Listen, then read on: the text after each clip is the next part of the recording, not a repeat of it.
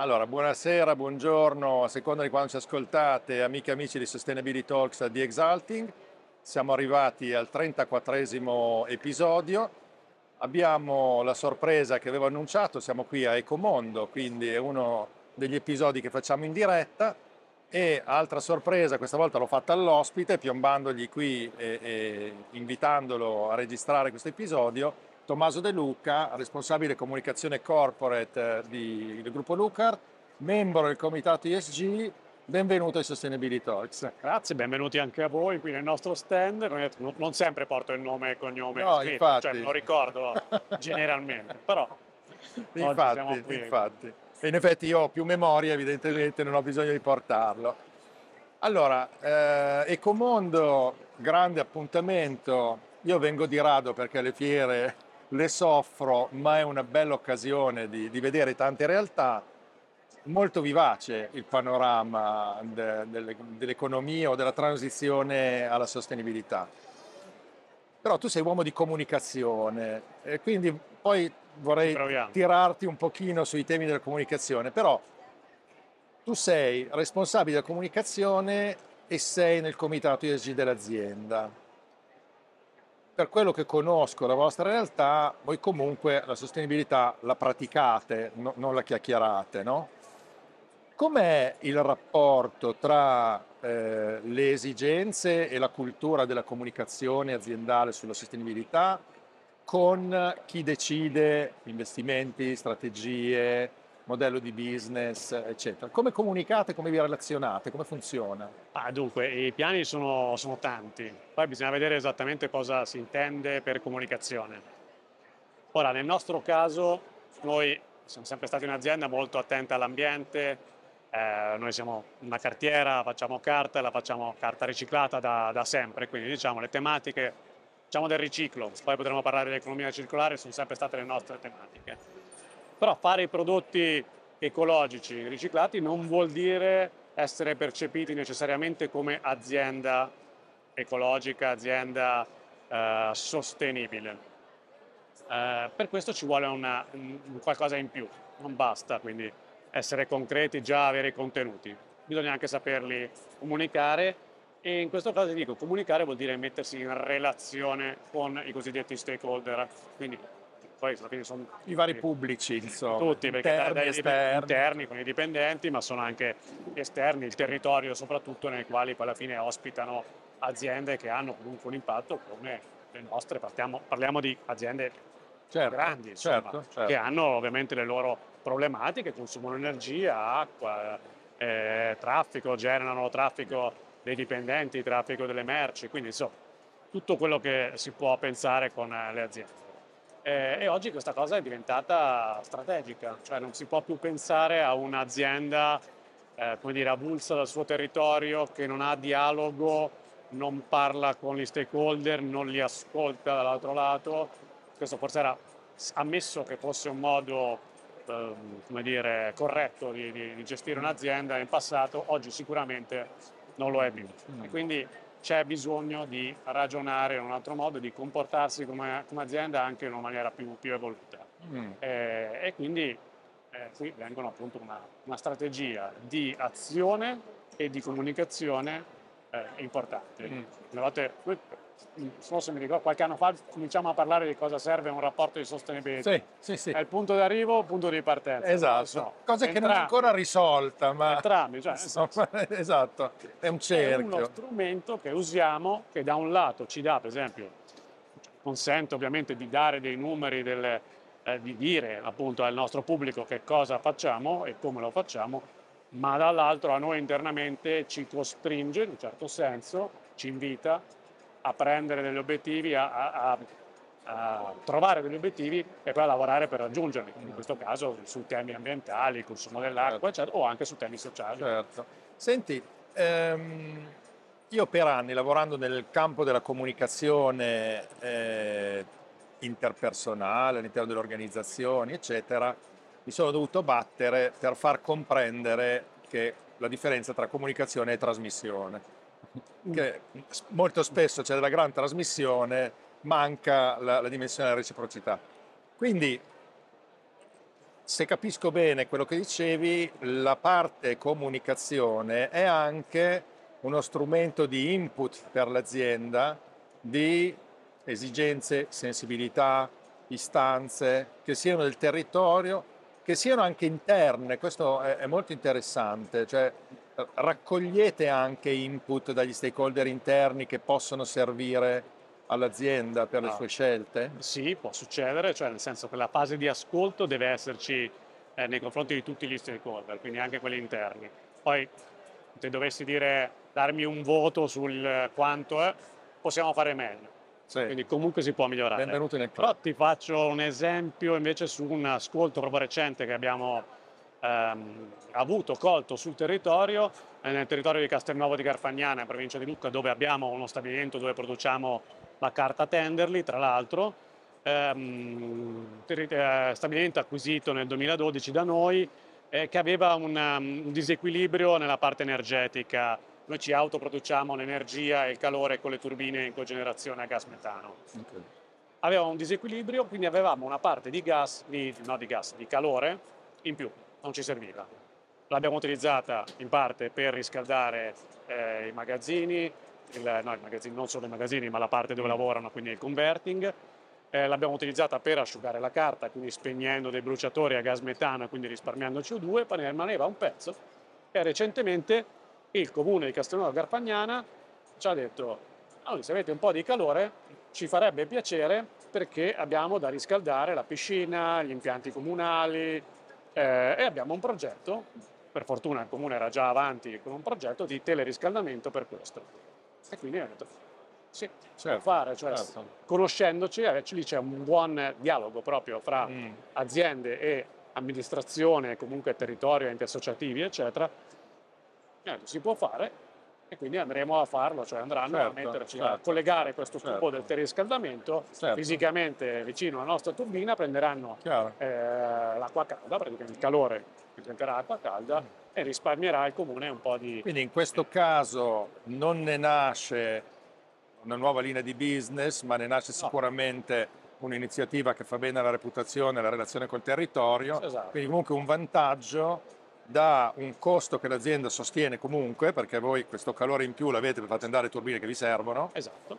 e però così lo mettete a frutto, in questo caso in un progetto sociale. Sì, questo sì. lo sottolineo perché eh, è molto importante, uno dei lavori che stiamo facendo, dei concetti che stiamo facendo passare noi con il lavoro di Sustainability Talks, è proprio la sostenibilità come sostegno al core business dell'azienda, per, per lasciarci veramente finalmente alle spalle la greenwashing ovviamente, ma anche quell'aspetto più propriamente o solo ambientale o se va bene ambientale e sociale, per il quale comunque la sostenibilità è un costo che ahimè bisogna sostenere e invece può dare dei grossi vantaggi Beh, anche a livello ne abbiamo fatto di, veramente di, di una strategia no? di, prodotto e di posizionamento aziendale certo, certo. l'abbiamo fatto nel tempo e i progetti che abbiamo di recupero del Tetra Pak e quindi di, produrre eh, di disegnare dei modelli di business eh, nuovi parliamo appunto in questo caso di economia circolare eh, fanno parte proprio della strategia cioè, certo. noi vediamo su questi temi lo sviluppo futuro della nostra azienda. Certo, certo. Oggi siamo, parliamo magari un po' più di simbiosi, siamo partiti dal riciclo, siamo passati un po' alla simbiosi industriale e poi arriveremo a studiare anche modelli circolari. Domani certo. venderemo ancora la carta e basta o venderemo il servizio di igiene al nostro consumatore, al nostro Questo mi dà, mi dà un bellissimo gancio per ricordare il 17 di novembre alla Bottega della Sostenibilità. Abbiamo una giornata con Mario Rappaccini sui temi dei modelli di business di servitizzazione che sono veramente una delle frontiere molto interessanti della sostenibilità, molto bello che ci stiate pensando. Infatti era una delle domande che da ieri mi girava in mente e ti volevo, ti volevo eh, stimolare su questo perché non è facile con la carta, no? Però ti dico, io l'ho scoperto studiando la servitizzazione che lo fanno con gli esplosivi.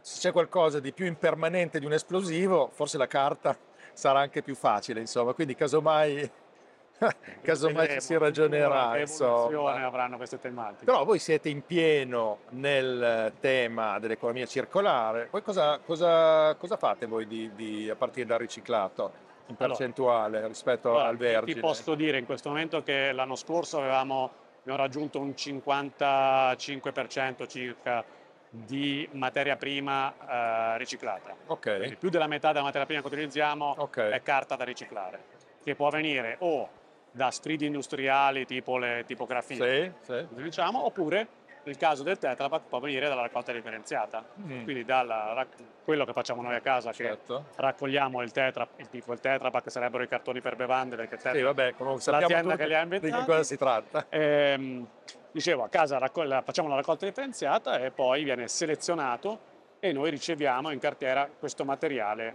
appunto solo questo materiale. Lo lavoriamo e produciamo i nostri prodotti in carta, quindi tovaglioli, fazzoletti, la carta igienica, eccetera, che poi troveremo nei supermercati oppure nei, eh, nei bar, nei ristoranti, negli alberghi, eccetera, nel settore professionale, però dall'altro lato andiamo anche a lavorare, cosa che in passato non avremmo fatto, mm-hmm. andiamo a lavorare sull'altra parte di scarto, cioè il Tetra Pak, i cartoni per bevande sono un materiale composito da fibre di carta, poli, polietilene e alluminio, il polietilene e l'alluminio, che era un materiale che noi avremmo considerato scarto rifiuto, Mm. Invece oggi ragioniamo in un altro modo. Certo. Di quel materiale lì come ci siamo chiesti, come poterlo eh, rendere a valore e, e per far questo abbiamo, siamo usciti dal nostro recinto, siamo usciti dalla nostra filiera, siamo andati a parlare con, a cercare altri partner e poi l'abbiamo trovato, abbiamo trovato un partner che eh, di mestiere gestisce la logistica eh, dell'ortofrutta per la grande distribuzione. Okay. Quindi cosa hanno? Hanno un pallet di plastica, volevano un pallet di plastica riciclato okay. e abbiamo detto facciamolo insieme, noi abbiamo un materiale, quindi noi abbiamo investito in cartiera per avere un impianto che riesca a arrivare al granulo, siamo diventati dei piccoli produttori eh, di plastica. La, cartiera che produce il granulo. Di, è una cartiera che però non produce più solo carta ma produce anche plastica. Okay. Questa plastica viene venduta poi a una nuova società che ha un impianto fatto apposta, pensato apposta per poter stampare con questo tipo di plastiche e loro poi ne comprano il pallet che useranno a noleggio nel loro sistema. Certo, e quindi che, circola esatto, vita lunga. Dico questo perché ovviamente noi sapevamo già che il pallet tecnicamente si poteva fare con quella plastica. Certo. Ma da poter fare un, pla- un pallet tecnicamente a fare un pallet competitivo sul mercato in un certo. ciclo uh, di recupero, cioè un pallet non può essere a perdere che certo. usa e getta. Certo, certo. Il pallet va recuperato e riutilizzato eh, praticamente in ciclo chiuso ci vuole chi lo sappia fare. E allora certo. siamo andati a cercarci e abbiamo trovato a trovarci il partner giusto. Quindi ora fra poco lanceranno.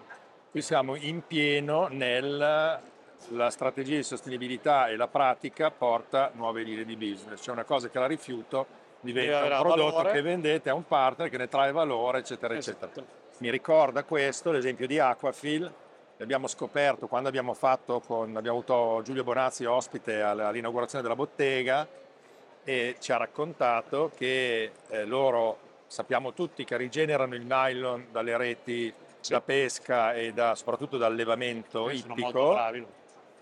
Ma quello che abbiamo scoperto è che nelle reti da allevamento c'è un 30-35% del peso che è rame, perché è l'antivegetativa che ci va sopra. Mm, e quindi loro si sono attrezzati per recuperare il rame che li aiuta ampiamente a coprire i costi della logistica inversa del recupero di queste reti in giro per il mondo. C'è un po' di tutto. Quindi di progetti, nuovo eh? innovazione, innovazione, nuove linee di business, questo è fare la sostenibilità sul serio. Greenwashing è un'altra roba che sappiamo che alla fine lì davvero sono costi che poi alla fine è difficile, credo, recuperare. Non so se eh, tanto il tuo campo, ma Secondo me sì, ormai sei una volpe di mezza età, diciamo, della, della tua professionalità. Rispetto al premium price, esiste veramente, voi avete dei prodotti consumer, quindi dovrebbe essere, se ci fosse un vero premium price che, dire, che giustifica la sostenibilità, voi dovreste avere questo polso ma esiste davvero un premium price o invece è importante secondo te fare sul serio e costruire un posizionamento solido sul mercato oltre a saper fare bene i conti con queste linee di business e, e avere un'efficienza nella gestione. Non so se la domanda è chiara, a me è molto chiaro cosa voglio sapere, ma... Allora, vediamo se, se ho capito. Allora, sai, generalmente a noi chiedono, ma i prodotti riciclati costano più o meno dei mm. equivalenti, eccetera. Vabbè. E, ehm, e noi rispondiamo no, in, in, generale non necessariamente, dipende. Mm. Mm. E poi c'è, c'è, tutto un discorso marketing, cioè, ci sono varie, vari aspetti che possono essere considerati. Um, tu invece vuoi sapere più... Sì, vorrei comprendere se, ve- se, se, il premium price può essere un, un driver della sostenibilità o se invece il vero driver sta più nel fatto di posizionarsi diversamente sul mercato e nel fare attraverso l'innovazione tecnologica, di prodotto, di processo, di catena del valore, di modello di business e trarre da lì eh, il valore economico. Ah, cioè banalmente il fazzoletto di carta, il tuo fazzoletto di carta in carta riciclata può costare il 10% in più di un fazzoletto che uno compra al discount. Allora, la scelta, di, di, dicevo sì, su questa cosa qua è, è possibile, mm. è possibile, però ci sono tante variabili da considerare, mm. quindi non, non, c'è una risposta assoluta mm. in questo a volte i prodotti riciclati sono più complessi. Mm. In passato credo che tutti quelli che hanno fatto prodotti riprodotti, come li chiamano gli amici Lega Ambiente, eh, abbiano dovuto un po' dimostrare che avevano la stessa qualità di mm. prodotti mm. vergini, che oggi è una battaglia vinta e stravinta, cioè, mm. anzi, mi dico, i nostri prodotti, questi riciclati da Tetra, forse hanno delle caratteristiche anche migliori. Anche migliori. Quindi eh, perché dipende dal materiale che ci metti dentro, se c'è una fibra lunga bellissima e che ti trovi una fibra lunga bellissima sul certo, prodotto, quindi certo. è così. Eh, dipende. Eh, però dal punto di vista poi se il cliente comprende che cosa sta comprando, cosa c'è dietro e quindi è disposto a pagarlo un po' di più, questa è una sfida aperta. Sui nostri prodotti non è facile, faccio distinzione. Mm. Noi abbiamo due mercati, quello professionale sì. e quello domestico, diciamo, ai prodotti che troviamo nei supermercati. Sono due cose diverse. Io nel professionale posso spiegare il progetto con tutto il tempo e convincere il mio cliente che ci crede e diventa un vero promotore. Eh, la parte consumer, eh, se non ho delle campagne promozionali molto forti, il tempo che passo davanti allo scaffale è veramente minimo. Mm. Ecco, allora lì diventa più difficile. E le campagne prodotti... promozionali non sono gratis? Eh no in campagna promozionale, quindi poi dipende, poi diventa, poi sì che il prodotto si sposto, eh. Eh, eh, poi devo riprendere i soldi in qualche eh, modo, eh, non certo. sono... No, infatti, infatti. Quando vedo un marchio che è molto pubblicizzato, eh, molto probabilmente lo pagherò, qualcuno lo dovrà pagare. Certo, certo, certo, E quindi è, un discorso complesso. Mm. diciamo la, la, la, la, questione è capire come mm, fare in modo che la gente colga in pochissimo tempo che quel prodotto lì è un prodotto mm. sostenibile, ecologico, che viene dalla raccolta differenziata, mm. ammesso che sia un plus per loro. Però tutti i dati dicono che, di che siamo tutti uh, propensi all'acquisto di questi prodotti. Comunque diciamo sicuramente il, uh, il, business di rivendere l'alluminio, di fare il granulare di plastica, Beh, quello, è, quello chiaramente è, molto, cioè, hai... è molto più, più interessante. Insomma. Senti, ehm, voi usate molta acqua, giusto, in, in cartiera.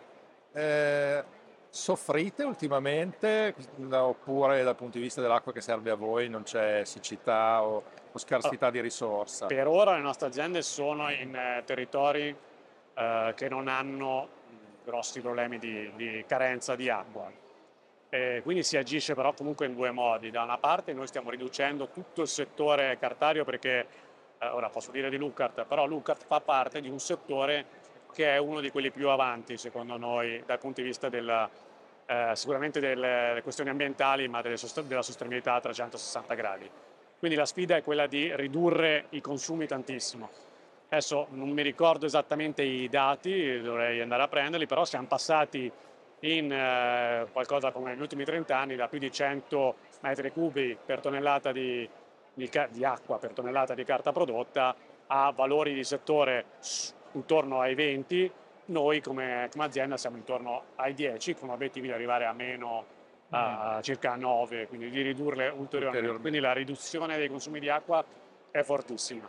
Tra l'altro abbiamo cominciato a considerare però eh, dove sono i nostri stabilimenti e, e se in quel territorio lì la risorsa idrica è sotto stress oppure no. Mm.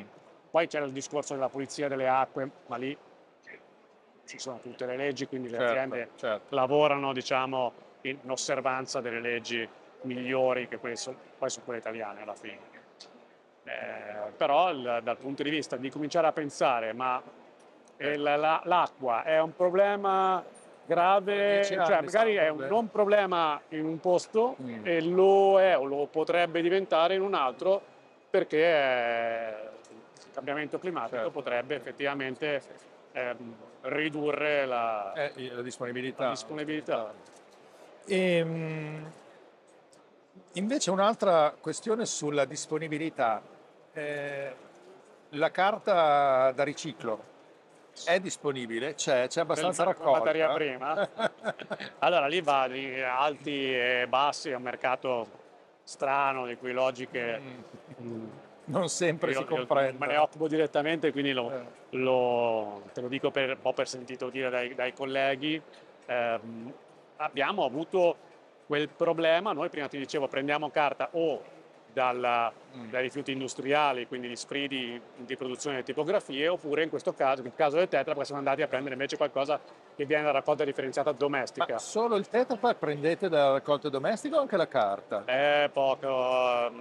La, la, famosa, quella che si chiamava una volta la campana, con tutti i tipi di carta mischiati ah. dentro, per i tipi di carta che facciamo noi ci interessa poco. Ok. A noi, anche perché effettivamente per avere poi un output eh, omogeneo nel tempo, mm. tu hai bisogno di metterci un, un input, input un omogeneo. quello che sia simile. Quindi quello che dico il Tetra Pak ci interessa selezionare. carta. Cioè se ci dai il Tetra Pak insieme a altri mille tipi di anche carte diverse, perché poi cioè, sì. siamo gli imballaggi si apre una, un capitolo gigantesco sui materiali usati eh, diventa più difficile poi assicurare ovviamente di avere sempre un prodotto di carta con le stesse caratteristiche e un prodotto in questo caso di plastica anche quello con caratteristiche omogenee nel tempo. Quindi... E questo è un tema molto interessante dal punto di vista della possibilità dell'economia circolare, cioè la qualità della raccolta per il riciclo, che lo vedete nella carta, ma lo si vede nei, nei polimeri, nelle plastiche,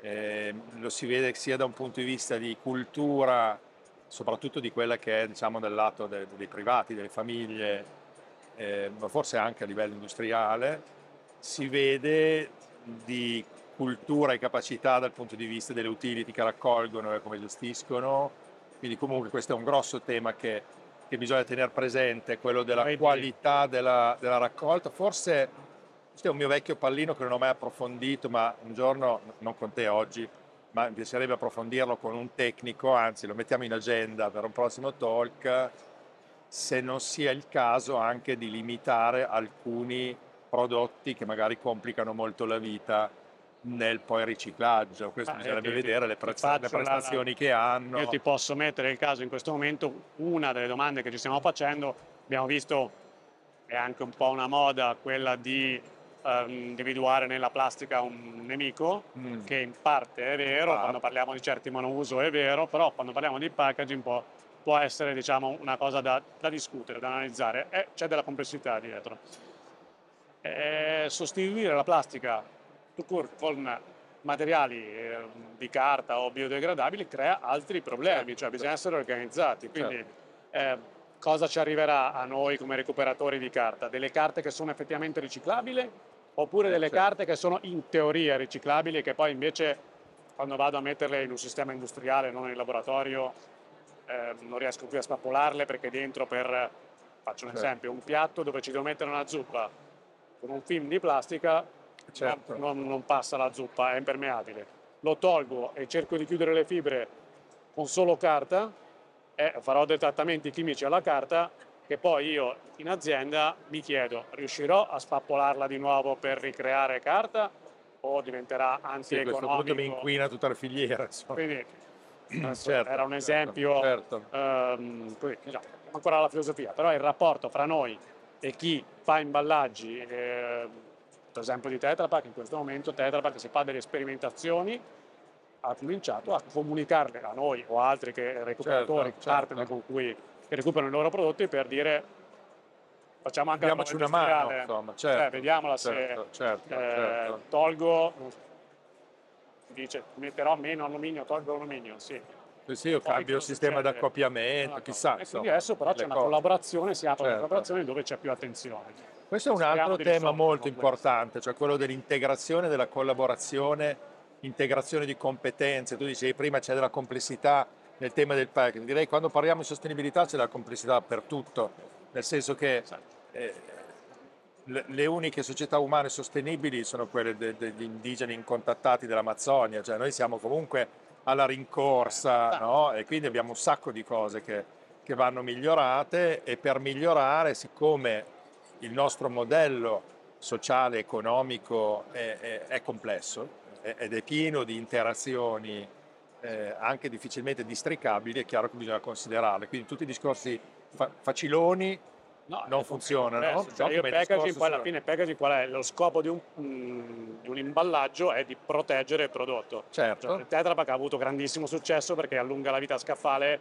eh, conservando la, l'integrità del prodotto certo.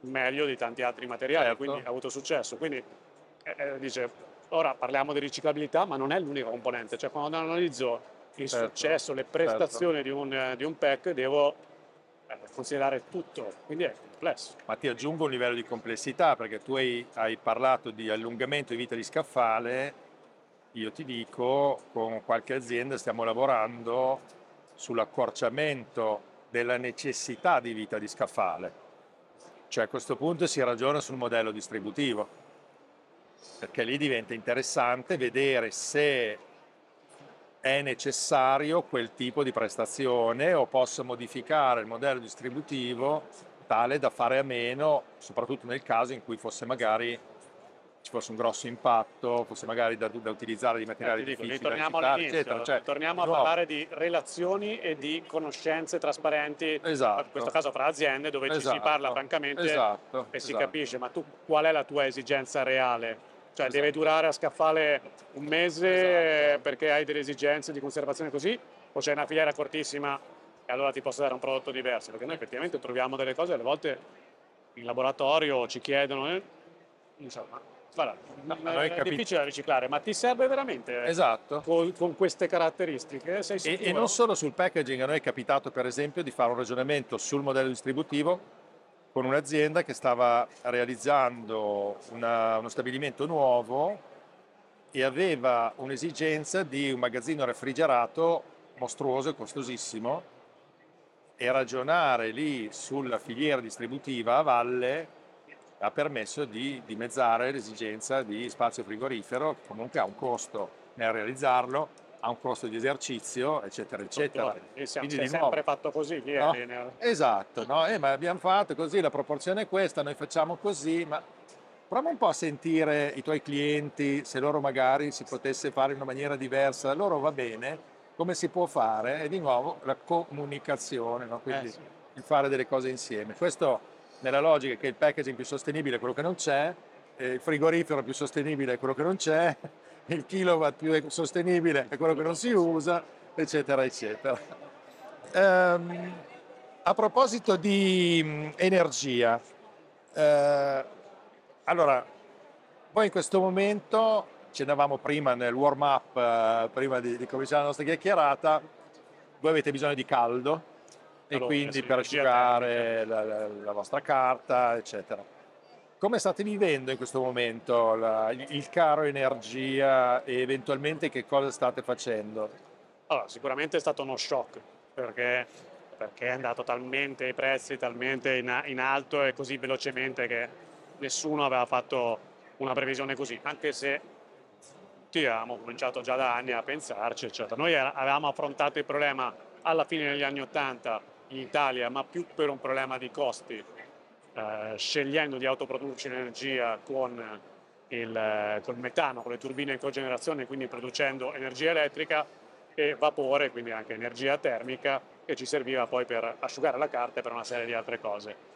Era, è, è, ancora la, la, tecnologia più efficiente dal punto di vista appunto energetico. Però avete bisogno di metano. Eh, il metano era comunque fra i combustibili fossili, in quel momento alla fine degli anni 80 non, non, non veniva ness- assolutamente messo in dubbio la scelta di un combustibile fossile, era quello meno impattante. Poi abbiamo cominciato a parlare invece di decarbonizzazione, mm. quindi più che sì, anche di costi, ma legati più all'ETS, all'emission trading, e quindi al, certo. appunto ai cambiamenti climatici, a, um, analisi appunto di, di medio periodo, capire dove saremmo andati per dire bisogna effettivamente fare qualcosa in più rispetto a, a comunque la riduzione, al miglioramento di efficienza che, che comunque è certo. tecnologico certo. che abbiamo. Abbiamo cambiato le turbine in questi ultimi due o tre anni e noi le abbiamo sostituite, quindi è una tecnologia ancora valida che ha fatto dei salti in efficienza avanti molto grossi. Oggi però con, il, con il, le questioni legate effettivamente ai costi energetici e a una decarbonizzazione che deve essere ancora più incisiva, sì, abbiamo guardato le, le energie rinnovabili, ci crediamo, però è una parte di un problema che ha una soluzione in un, dire, in un bouquet di, mm. di, di, di piccole soluzioni. E quindi alcune sono energie rinnovabili metteremo, stiamo mettendo, adesso inaugureremo, un, stiamo aspettando il famoso collegamento alla rete okay. un impianto di più di 3 MW al nostro evento di Borgo Mozzano e lo faremo anche in altri impianti, quindi nei primi mesi dell'anno prossimo avremo una potenza di circa 7,5 MW di solare mm. installato, che non sono pochi, però sono pochissimi rispetto vostri, esatto. e fanno solo la parte mm. di elettricità. Dall'altra parte abbiamo bisogno del calore e il calore eh, biogas potrebbe essere, uh-huh. quindi abbiamo bisogno di biometano. Quindi anche lì collaborazioni tra aziende di tipo, di settori completamente diversi, certo. perché noi che siamo appunto energivori abbiamo bisogno di biometano, che potrebbe essere fatto con, ne so, sfidi del food, eh, certo. uh, con altre agricole. biomasse, eccetera, con una marea di impianti e magari creando opportunità di business anche per comunità locali certo. o piccole filiere. Eh, noi fare gli impianti è una passeggiata. E a quelli, sì. Esattamente. Abbiamo bisogno di vincere resistenze di tutti i tipi, sia locali e anche di comunicazione e mm. relazioni, mm. eh, sia anche burocratiche, perché effettivamente assistiamo a um, giochini di potere fra enti certo. diversi, territoriali e non, eh, che poi ritardano veramente questa transizione energetica di cui abbiamo assoluto, bisogno. Certo. E poi avremo bisogno anche di una risposta di sistema anche dal punto di vista, qui in questo caso più decarbonizzazione, se vorremmo avere no? anche l'idrogeno, mm. l'idrogeno, noi non vediamo un idrogeno eco auto prodotto in questo momento, mm. cioè, nel senso che se devo fare l'elettrolisi probabilmente mi conviene usare prendere il solare e usare l'elettricità eh, subito. Ah, cioè assolutamente, cioè, dal punto di vista termodinamico non c'è, non eh, c'è dubbio. Tutti i passaggi che faccio perdo. Quindi, esatto, esatto. È quello, quindi se, se, no, se, poi ci sarà da qualche parte un eccesso di, di... È fatto magari in zone sì, sì. desertiche oggi. Ma ci, vo- ma ci vorrebbe un eccesso di rinnovabili. Che oggi non c'è. Oggi non c'è rinnovabili, ma non, non, ci si può pensare né uno né due, le rinnovabili certo. comunque vanno messe. Certo. No, poi in effetti l'idea di averlo mescolato al metano nei tubi fa molto piacere a SNAM, ma dal punto di vista dell'energia, bruciarlo, l'idrogeno, è proprio eh, un controsenso. Altri, altri perché, problemi. Perché comunque per farlo devi usare dell'energia e a quel punto veramente o ti risolve il problema di una, una, situazione nella quale non puoi usare nient'altro e quindi l'idrogeno benvenuto piuttosto che eh, il gasolio, ma se puoi appena appena usare elettricità, decisamente, se hai l'elettricità per fare l'idrogeno con l'elettrolisi, conviene esatto. assolutamente usare la pensiamo così, in questo momento è così. Quindi oggi comunque non è realisticamente immaginabile no, a soluzione a breve termine. Il biogas, se ci fosse uno snellimento delle procedure, una velocizzazione, abbiamo ancora un potenziale enorme, anche perché lì veramente è rinnovabile, c'è un sacco comunque di biomassa che ancora oggi è gestita male e che tra l'altro dà comunque problemi di gas serra, tra l'altro. Se sotterriamo comunque a CO2. Eh certo, CO2 cioè, è metano che, che va in atmosfera lì, dalle biomasse. Non è che rimane lì. No, assolutamente, quindi questo è... Avremo altre biomasse. Questa è una cosa che noi da sempre ci, ci dispiace perché avremo delle biomasse, alcune industriali, eh, potre, con le quali potremmo fare calore, avremmo magari una cura dei, dei territori con della silvicoltura, comunque con il sì.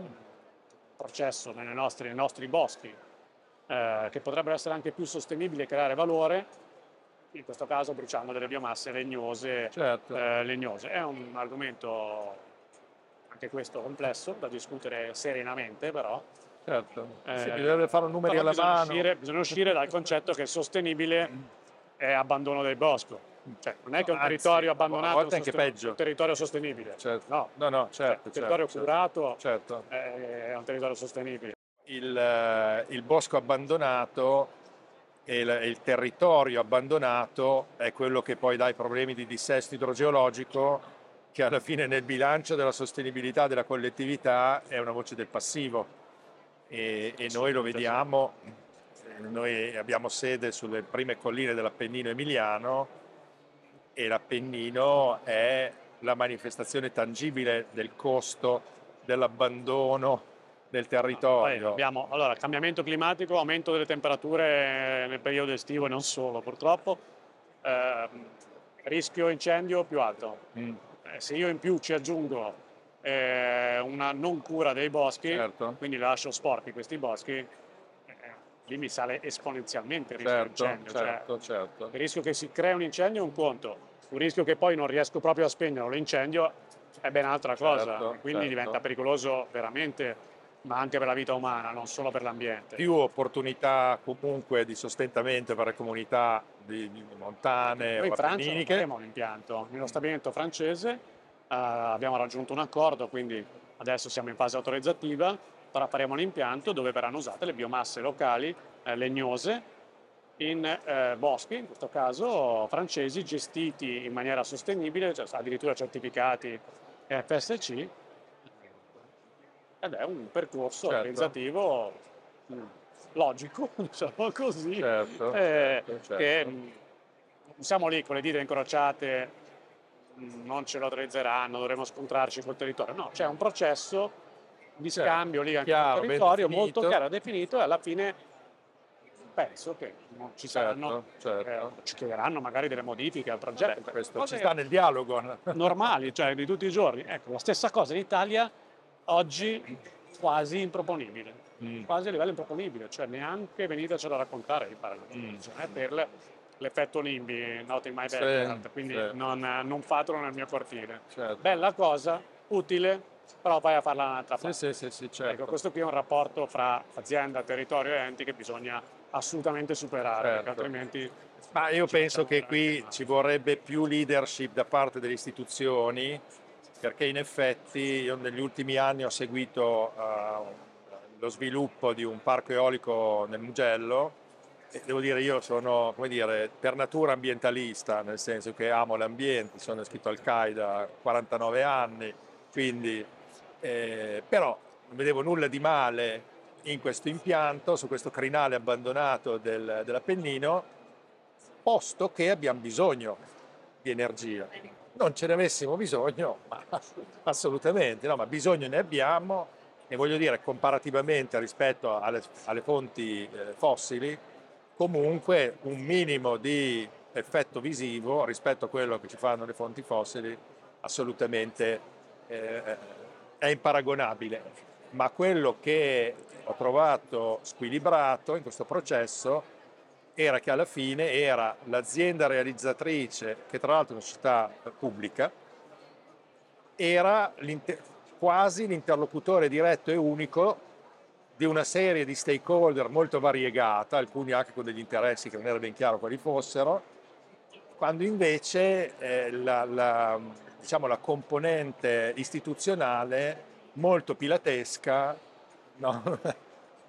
tirava indietro da qualunque tipo di responsabilità, di presa di carico eh, del qui, qui, bisogna fare qualcosa. Hai parlato di, di leadership, eh, eh. lo dice la parola, dovrebbero condurre eh, esatto, i cittadini esatto, esatto. verso un disegno esatto. politico. In questo caso non imbrogliarli, ma condurli attraverso una leadership. Sono più follower che, sì, che, sì, sì. che leader. sono follower di influencer che non sono necessariamente leader. Certo, certo, quindi questo sicuramente è una carenza che in questo momento si sente forte perché nel talk in cui abbiamo avuto ospite sia Nicola Armaroli sia Marco Giusti, entrambi esperti dei temi della transizione ecologica, sono venuti fuori dei numeri di quello di cui avremmo bisogno in termini di impianti fotovoltaici ed eolici per effettuare la transizione al 100% di rinnovabili che sono enormi, pur influendo su un 1% del territorio, però sono enormi e andando avanti di questo passo col cavolo che Gli ci obiettivi che arriviamo. si sono dati non li raggiungiamo. Quindi, no? e, e invece proprio ci sarebbe bisogno di una leadership, manca, io devo dire, a volte manca anche nelle aziende, ma sicuramente nelle istituzioni manca molto di più. Cioè, ci sono alcune aziende che sono veramente avanti, tirano e danno l'esempio, nelle istituzioni veramente non vedo esempi, ah, esempi virtuosi, insomma. Beh, sì, abbiamo poi molto sporadici. Il problema lì dovremmo, dovremmo, risolverlo votando, ma non è così facile, anche perché vabbè, lasciamo eh, no, lasciamo sì, non entriamo. Troppo complesso. Ho, già fa, ho fatto comunque con Luigi Curini, professore di scienze politiche, due giorni dopo le elezioni, abbiamo comunque ragionato anche su questi meccanismi con l'esperto. No, non riprendiamolo oggi. Posso dire invece da parte delle aziende, ovviamente, quello che possiamo fare è avere un rapporto eh, con, le, con i decisori politici eh, più profondo, più trasparente, basato magari anche sui numeri, eh? poi magari potremo parlare di misurazione, cioè effettivamente bisogna portare dati scientifici, dati, certo, le misurazioni certo. e, e, quindi uscire dal... Sì, non è una questione ideologica, ma una questione... E il problema è che per il politico a questo livello culturale molto basso, che è quello oggi della nostra classe politica, è molto più semplice portare lo slogan, portare la questione ideologica, che non fare un lavoro di persuasione basato sui numeri, che comunque sono difficili da capire, quindi bisognerebbe semplificarli, spiegarli bene, prendersi il tempo e nel mondo di Instagram e degli influencer eh, non c'è il tempo. È dura, è dura. E questo è grave. L'interesse c'è, vediamo. È anche una, una responsabilità di noi cittadini forse cominciare a seguire un pochino queste cose. Senti Tommaso, direi che siamo in chiusura. Ehm, ti lascerei, se vuoi, da uomo d'azienda comunque, siccome ci seguono molte, molte aziende, seguono il nostro podcast, la tua esperienza più motivante a intraprendere e a continuare la sostenibilità in questo modo, integrato nel modello di business, da, da condividere con colleghi di altre aziende? Cioè, cos'è che veramente a te ti ha convinto e ti convince sempre di più che questa è la strada?